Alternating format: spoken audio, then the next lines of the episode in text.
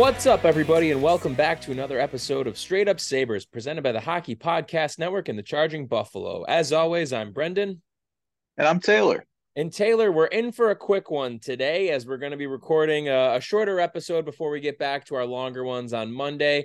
I'm headed to New York City for the week for work, and so we wanted to get a quick one in here that we're going to be putting out on Wednesday, unlike our usual Thursday episodes, just so that we can get something posted for everybody here ahead of the Sabres West Coast road trip.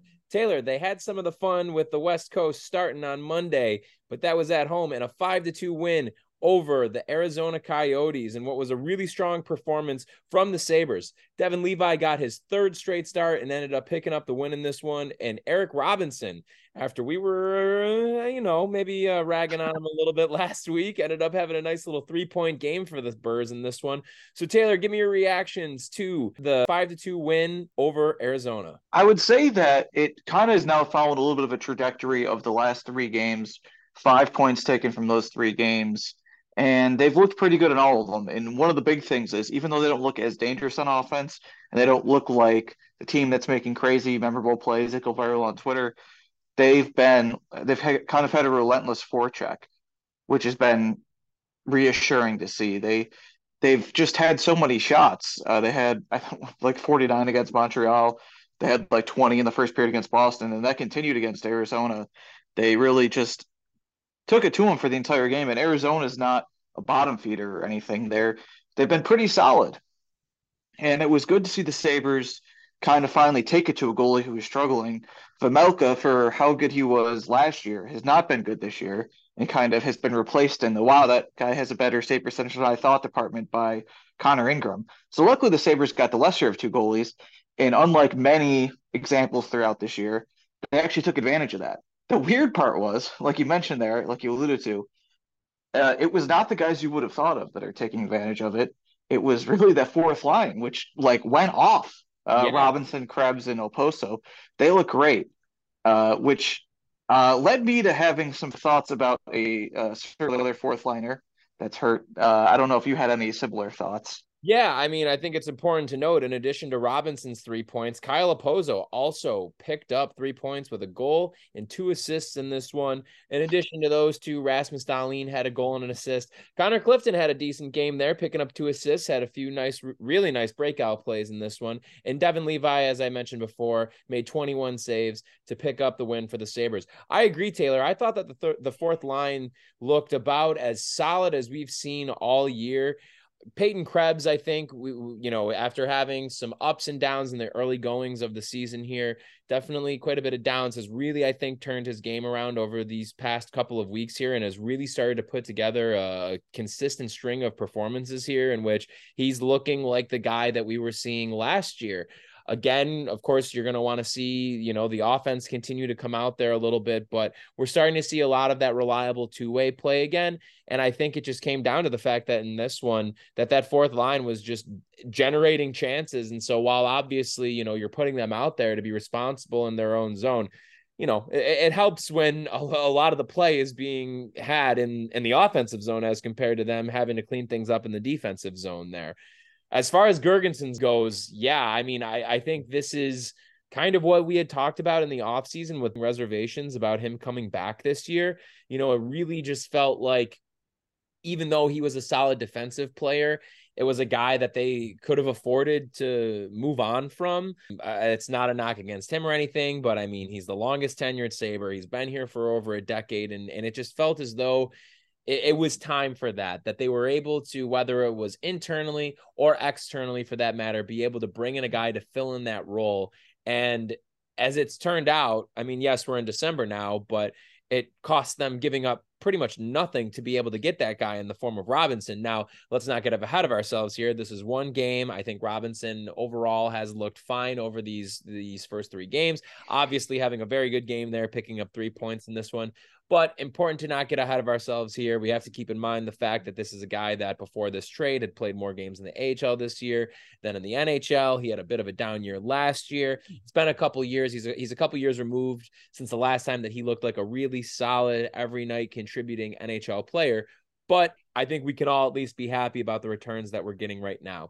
As for Girgensons, though, moving forward, when he becomes healthy again, you're going to have a tough decision to make among the forward group, because you're going to be up to 14 guys once you end up getting Jack Quinn back as well. So it's going to make for an interesting move that's going to happen here. Now, whether that comes in the form of them waiving somebody or whether it's a trade of some kind, something is going to have to give. So, Taylor, how do you foresee the forward group shaking out once it's time for both Girgensons and Jack Quinn to return to the lineup?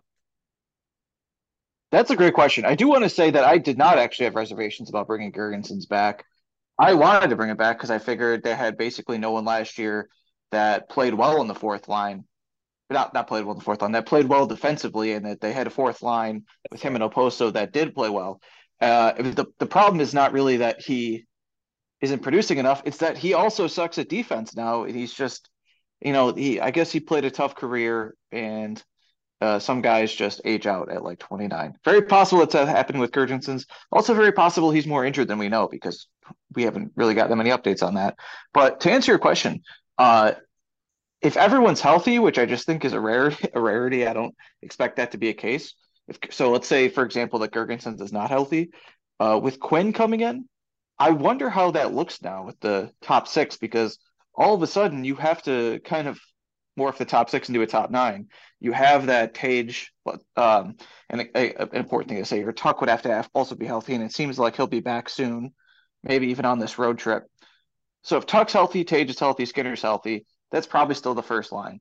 But then you have Mittelstadt, Cousins, Quinn, Peterka, and Benson, and somewhere in the middle six. So who's the other guy there in that middle six? I think that's interesting. Is Cousins going to be a second line center, and then all of a sudden Mittelstadt your third line center, or is Cousins going to center, or is there going to be no real differentiation between those lines and they get similar playing time? So like Mittelstadt and Cousins are on separate lines, I assume. And do they think, well, Peterka, Cousins, and Quinn played well last year, let's do that, and then let's put Benson with Mittelstadt and Olofsson's playing well, so Olofsson would probably stay in the lineup in that scenario. But then in that case, you're probably dropping Jost. No big deal. And if Robinson continues to play well, there's no reason to not have a Krebs, Okposo, Robinson fourth line. I think what's immediately jumping out to me about this is that you don't really have room for any of the Rochester guys when people are healthy to pop in, see how they're doing. Even with Girgensons, if he's out for, I don't know how long he's going to be out for. So however long, I assume it's a while because they got Robinson. So that's him, and then Jost would be the odd man out here. And I don't know, am I forgetting someone there? I don't think I am. No, I don't think you are. And I mean, yeah, I agree with you there, Taylor. I would say for when they are back at full strength, I would like to think that Granato, just given the success that they had last year, given how well Peterka has been playing, and also given the fact that Cousins really has not really had the finishing touch at all that he had last year, that when Quinn comes back, you're going to probably reunite that second line to try and not only light a spark for Cousins, but also to make things a little bit easier for Quinn when he gets back, playing with guys that he has true chemistry with, and being able to play opposite of a guy like Peterka, who's really elevating everybody who he's playing with this year. One thing that I also want to get your thoughts on that I really would like to see the Sabres get an extended look at is rolling with your top nine down the middle of Tage, Cousins, and Mittelstadt. You have the benefit of having a lot of depth right now in this forward group, and that I should say it will especially be the case once you end up getting Jack Quinn back. And we're talking about Quinn, and now he's going to be able to hopefully, ignite something with Cousins there. Tuck has been out for a couple of games here, just both due to injury, and then he had, of course, the birth of his child. He'll be back soon. And the fact of the matter is that, as we've been saying all year, you have about as much depth in this forward group right now as you've had at any point throughout the drought. Mittelstadt has been obviously having success at center over these past couple of years. Tage, it goes without saying how he's been able to turn his game around. And for that matter, I mean, obviously he's worked at center. It's worked on the wing too in certain instances, but not that you have to, I guess, be holding to certain strict line combinations or anything like that. But I think for the Sabres' sake of being able to, not even for like a Bruins sense of spreading out talent, like how people last year or over the past handful of years would say, you break up the Bergeron Pasternak and Marchand line because those are three star players and you want to break it out and have the talent distributed throughout the lineup. That's not really the case here because of the wing talent that you're working with. Peterka, Quinn, Tuck, Skinner, Benson, of course. Olofsson's been playing a little bit better as of late too. So I feel like the Sabres, it's worth it to get an extended look of running those three guys. And then obviously adding to that, if your four centers going down the middle are Tage, Cousins, Casey, and Krebs, it's a pretty damn good center group there for a playoff team. So what are your thoughts on that, Taylor? Or do you think it's more advantageous for the Sabres to continue what they're doing? They've been playing a lot of Tage with Casey lately and Tage being on that right wing slot. What do you make of the center group moving forward and once this team gets back to full strength? I think that's awesome, potentially. And I even more so than potentially looking at those three guys you mentioned, and I guess even Krebs too, if you want to do that. It's the potential there is outstanding. Like their centers right now, their top three centers are a guy that scored 47 goals last year, a guy that scored more than 30 goals last year, and Casey Mittelstadt, who basically since last January has been one of the best passers in the league, at least if you look at even strength assists. He's been dynamite in that department. He's been really good. And it's great to have all those guys. They all have a good pedigree, obviously. They're all drafted in the first round. The other two, Cousins and Mittelstadt, are drafted in the top 10, obviously. So it's great to have both of those guys. Cousins, like we said, he hasn't been finishing as well lately. So I can't say he's playing to his full potential. But with everyone healthy, it's great to have, those three guys down the middle. It's what, if there's anything that wins you cups consistently, it's being strong down the middle. It seems like that's a way more common factor than anything else that people like to harp on. And like you mentioned there with the wings playing well, as well, it really is interesting because the team, I'm still not willing to say they look good. They've had a good stretch of three games. But I'm still not willing to go with. I mean, they're still under 500. Their points percentage is still 28th in the league. Their underlyings are bad. They haven't scored as many goals. All these things. It's just a really interesting. I don't know. Juxtaposition is a good word with how I feel overall about the forward depth the Sabres have, where they could be in 2 years. Let's say if, despite how bad his defensive metrics are, if Jeff Skinner is still around and still scoring goals at the very least, more on him later, but. With the fact that they have Skinner, Tuck, Tage, let's say it's the beginning of the, 25 season, October 25. Skinner, Tuck, Tage, already good. We already know what those guys are. Cousins, Peterka, Quinn, already know what those guys are. Mittelstadt, if he's still here, Benson. That's already 8 guys who are in the NHL showing you exactly what they are. And that's not including Krebs, for example. It's also not including Kalique Savoy. So we'll say Kalique and Rosen first, who are excelling at the AHL level. Savoy, a top 10 pick. Östlund, first round pick. That's 12 fucking guys. Mm-hmm. You don't even include guys I assume will be in the fourth line there. The Peyton Krebses of the world. So I know we've said this before, but it is really a cool thing. There's no one out of all those guys. The only guy that I'm I don't know is Östlund. So for that matter, he's probably your number one. Of that group, number one target to be included in a trade. Now, obviously, if we're talking about a heavy hitter that's coming back in return, you're going to need a hell of a lot more than Noah Östlund as part of a trade package. But as we've been saying for the past year now, you have the benefit of having so many assets that if you were to lose a couple of those guys, the core is remaining intact. You're adding a more established piece to that core, and you still have a great nucleus of young talent at the forward position. Yeah, absolutely. I'm still looking for them to make a deal of some kind. I don't know if it's going to be for a forward, but it's a good point. They can definitely afford to do it because I laid out 12 guys there, but I'm sorry, that's not really what an NHL roster tends to look like. Right. Well, in terms of skill set. So I assume there will be, fourth line, even if Krebs is still here or whoever else, maybe even Byro or Rusek or Brett Murray. But right. Taylor, before we get to our ads here, I did want to ask, was your Skinner point that we want to talk about? Do we want to talk about that now? And am I assuming correctly in that it is regarding the latest example of old man yells at cloud and Buffalo sports lore? Yeah. Well, it's a little bit more than old man yells at cloud, I would say. Yeah, I mean, it was bad. We're of course talking about Craig Rivet and that nonsensical rant that he went on about Jeff Skinner and his goal song, and I mean, it's worse than I thought it was going to be. It's the After the Whistle podcast. I don't remember who put this on Twitter, but I'm sure you could find it on Twitter if you just search Craig Rivet or Jeff Skinner. It's just a clip from their podcast from this week. And at first I was like, oh, it's an old guy in Craig Rivet, not even that old, but you know, this guy who doesn't know what breaking free is getting mad about it 2.5 months after everyone else heard about this in October. And the most immediate. Also, I was going to just say too, to interject, not only 2 months after the fact, 2 months in, as people have been universally enjoying it and praising the choice, because this is obviously a bit that Jeff Skinner has been doing for the past few years, and everybody was elated when this was announced. And you're in the arena and you hear him score and the place is buzzing when the song starts playing. But obviously I'll let you get to the very homophobic undertones that were included within the rant as well. Well, the thing is that surprised me first is he didn't seem to know that players had their own goal songs. Did you catch that?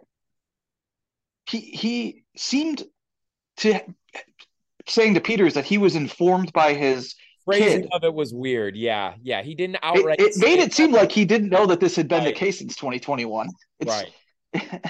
Like it's been a few years of this. Like, I don't know if I don't know. That's weird. But then I thought it was just going to be like the classic. I'm sure there's a lot of men his age and older in Buffalo that are like, what the hell is the song they play when Jeff Skinner scores? I don't like it. Which is whatever. I didn't even think. I just thought it was going to be something kind of funny like that. Him being like, "What is this?" But then he gets into it, and the disgust in his voice when he's like, "It's a musical. It's from a musical." I mean, all these things are musical. They're songs. Brendan didn't know I knew that much about music, but all music is musical. Yeah, seriously. But he gets really mad, and then Peters is kind of thinks it's funny how mad he's getting about the song, and he's like, he seems to also think that it's the arena is silent whenever he scores because no one knows the song, but which is not the case. But he is referring to the Montreal game specifically, or maybe the arena was more quiet when the Sabres scored because it's half Montreal fans, and the Sabres took, I don't know what Saturday night's crowd looked like. It seemed fine from the TV. But it's also like they were down. It took them like 50 minutes to score again. So like, despite all their shots, people are probably sick of that. I don't know if it was actually quiet. I'm making that up.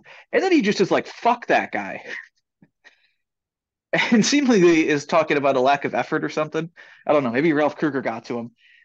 I mean, Jeff Skinner's defense has been abysmal this year, but that's not really why you pay him. It could be better, but like he also is leading. He's also scoring goals for a team that can't score goals. Yeah, the clip gets really weird for the last 30 seconds. He's leading the team in goals. I mean, it's not that it's surprising, but what are you getting mad about with the guy who, he doesn't play defense, but if he's going to lead the team in goals, he's going to put up 35, 40 goals a year and be a consistent contributor out there. Then that's fine. You're not paying him to be Sean Couturier. You're not paying him to be prime Patrice Bergeron. It's not good, but like every guy has a different role. And I know that contributing offensively and Craig Rivet are two things that really haven't ever been introduced to each other within his career. But I mean, my God, like this is the thing that you're going to get mad about in the way of going to. I mean, it was so universally shot down. Like as soon as that was going around, I didn't see one person who was like, you know what? I think Rivet's onto something here. Like there was none of that. It was nonsense. But it's weird though too, because he just seems to hate Jeff Skinner. That's like it's a guy on the team, and Rivet isn't just an ex-player or a guy with a podcast or anything. Like he's he used to be on WGR on what I believe is the team-sponsored show, The Enforcers. He was on there a while. I got to say this though. This Skinner thing is wild. I mean, if you really want to get into it and say, well, you don't like Skinner, if you really had a problem, just don't open with you don't like his goal song or whatever. But I got to say, like, Rivet, I never had that many thoughts on him. He got traded to the Sabres in 08, 09. Like, it was supposed to be like, hey, this team that lost for injury is a veteran. He's a captain immediately. He had been on winning teams. I think he did have a whole thing about, I didn't actually want to come here, but now I like it here. Classic thing. for Buffalo. And then, you know, by the time they're actually getting pretty good, they had to put him on waivers because he was so bad while he was still the captain. And he had to go play for the Elmira Jackals at one point. And he retires, whatever. And a few years later, he pops up on GR. But, like, when I say a few, I mean, like, 6 years later. Like, there was a huge gap between he stopped playing and when he showed up on that show. And I remember listening to that show on my way to work. This is soon after I graduated college.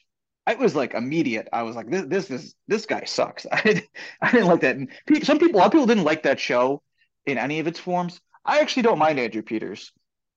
He's not all that insightful, but sometimes he is, and he's pretty funny, and he's got good stories, and seems like an affable guy. I don't always agree with him or really ever agree with him on hockey opinions, but I don't mind having him around. And listening to Rivet, it's just the absolute misery that I assume is within him. It's just unmistakable at all times. It's every time you listen to him. He just – it's not even that he's an asshole or a meathead or an old man. He just seems like a thoroughly miserable person. I can't believe he ever was a captain of a team. Like, he just seems like such a fucking jerk. It's insane. I don't say this about people. Like, they're a quote-unquote rival podcast, and there's definitely people listening that listen to that podcast. I don't blame you or anything. And there's a bunch of great podcasts we like. We've had our friends Lance and Joe on. We love their podcast. We've had, the Charging Buffalo people. Charging Buffalo, Chad and Anthony, Chris Ostrander. We've had all. Yeah, there's a lot of great podcasters. None of these people are former NHL players. So I would like that the people that used to have a radio show and, you know, were on a team, I'd like that to be like a good podcast because they have insights that we don't have, but I can't listen to it. He's just, it's impossible for me to listen to it. And it's not even nothing to do with his takes. I cannot listen to that guy. And you know what? I hope Jeff Skinner doesn't say anything about it because this guy isn't worth responding to. Anyway, let's get to the ads. No, I completely agree. You know, being miserable like that, like, listen, I get it. We've been Sabres fans our entire lives. We have lived through hell and back, 12 years of no playoffs, all of that. Like, we have been through it. We have been angry. We have had our favorite Apple podcast comment about us screaming all the time. So, like, I get it. But there's a difference between, like, being mad with a purpose or an actual reason for it, and just like you're saying, just kind of being a miserable dude. And God forbid somebody uses something from a very, very popular musical. I mean, we had the episode at the beginning of the year where you had talked about just how popular High School Musical was for our generation, and just like pop a lot more popular than the NHL. Yeah, 100%. And so it's something that's endearing to the fans. It gives us a laugh. It's fun.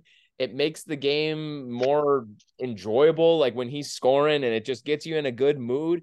I mean, it's truly, it just comes down to the fact that, like, it's not that deep. Yes, absolutely. Well, you know what, Craig Rivet, if you actually have things to say about Jeff Skinner, I welcome you saying that, not on this podcast. Do it on your own. Anyway, let's hear from our sponsor. This is DraftKings Sportsbook. Bet the action on the ice with DraftKings Sportsbook. Coming game, the Coyotes, who the Sabres just beat, have the last five Stanley Cup winners they've beaten, all the way back to 2018 with the Washington Capitals. And who won the two cups before that? It was the Pittsburgh Penguins, won in 16 and 17. So they have a chance to extend that streak, but they're underdogs in Pittsburgh, so that's interesting. If you're interested in betting on them or against them, you can do that by downloading the DraftKings Sportsbook app now and using code THPN.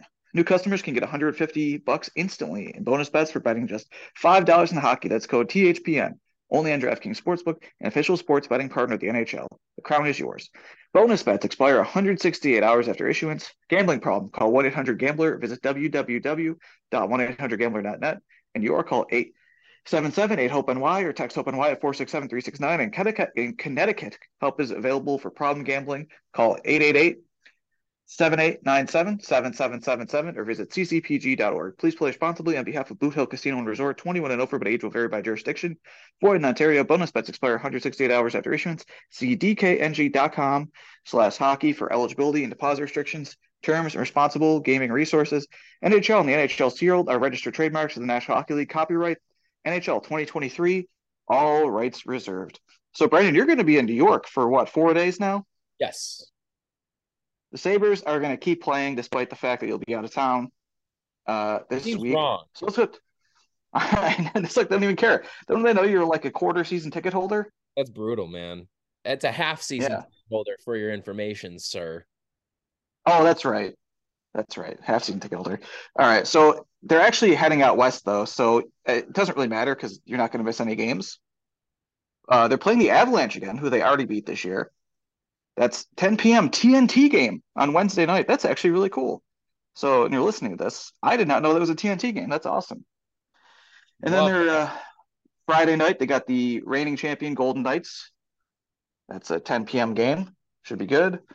And Saturday, back with the Coyotes, 9 p.m. because I don't believe they observe daylight savings time in Arizona. Fun little quirk. Daylight savings time, Martin Luther King Day. There's a lot of things they don't observe in Arizona. So 3 games coming up, 2 of them against good teams, 1 of them against a pretty solid team, 2 of them against teams the Sabres already beat. So should be interesting. How many points should they get out of this? I mean, as many as they can possibly manage to, but I know that's not really the answer we're looking for here. I mean, listen, let's see.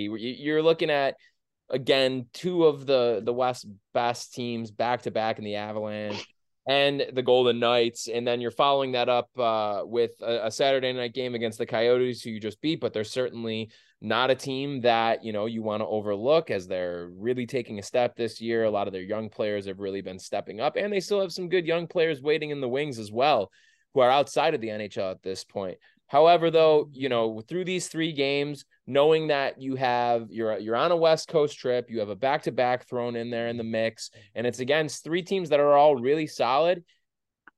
Listen, we're at the point now that every game is crucial, and every loss is going to hurt you more and more, just given how slow of a start that they've gotten off to this year. So for me, I think it's really the case in any sort of trip, homestand, whatever, clump of games, whatever a week is looking like. For me, you got to have more than half of them. So in this case, I need them to come away with 2 of 3 here. You know, you're going to have to be at, I forgot exactly what the number is, but given the Sabres start, for them to hit what will likely be the point total needed to get that second wild card spot, you have to be playing at like over a 600 winning percentage right now. So going off of that, you know, that kind of is your baseline for how you have to approach, you know, week to week moving forward here. So in this case, 3 games, 2 of 3, that's 660 win percentage right there through 3 games. There you go. That's your number that you kind of have to look at moving forward here. You need to start stringing together winning streaks too. That's the other thing that we've talked about a ton here, is that they have just been completely absent of any kind of win streak this year, of any real substance. So what I would like to see here, in a best case scenario, yeah, you go out west and you rip all 3 of these wins here. I don't think that that's likely, but what I would like to see at least is you're able to come away with 2 of 3 here, and then things aren't looking so bad. You're looking at the last, week and a half or 2 weeks. If you're able to get 2 or 3 here, that's what, 3-1-1 over your last, or 4-1-1, 4-1-1 over your last 6. So I think that's a really good pace. That's got to be the baseline for them moving forward. So I'm going to take 2 wins out of any of those 3 there. What do you got, Taylor, before we wrap up here? I agree. You need to win 2 of the games because you are too far behind. Normally in this situation, these 3 games, I'd say 3 points in 3 games is good, but they made their bed. They're really far behind. If they actually want to catch up, this is the time when you have to win 2 of these games. Well said, sir. Any last thoughts before we sign off for the day? Yeah, I will actually start accepting all podcast payments. You can pay me $2 now, and then pay me the rest of the DraftKings money in the 2030s, if that's cool with you. I think that's a great idea. Always the good idea to defer. But if that's the case, then maybe DraftKings will just like get rid of their ownership 10 years from now, and then it'll be on somebody else's dime that they'll have to pay you. Hey, perfect plan. Everyone gets paid. Here we go. Excellent. All right, everybody. Well, thank you so much for tuning into this episode of Straight Up Sabres presented by the Hockey Podcast Network and the Charging Buffalo. Make sure you're checking out both the presenters of this podcast on their respective websites, whatever streaming platform you're currently using to listen to this episode. Make sure you're checking out all of our fellow shows, and you're checking out the Hockey Podcast Network and the Charging Buffalo on social media, Facebook, Twitter, and Instagram, where you can also find us, Straight Up Sabres. And before you close out of this app, whatever you're using to listen to this episode, make sure you're checking out, or make sure you are leaving us a nice little rating or review, and you are subscribed and or following us on your streaming platform of choice. Last but not least, we have our lovely sponsor, folks. We love it. We love it. We love it. We love them so much. It's DraftKings Sportsbook. Use that promo code THPN. Take Taylor's betting advice. Do not blame me if it goes south, but take advantage of great deals through DraftKings Sportsbook, our wonderful sponsor. We'll be back with a brand new episode on Monday, everybody. Thanks so much for tuning in. This has been Straight Up Sabres.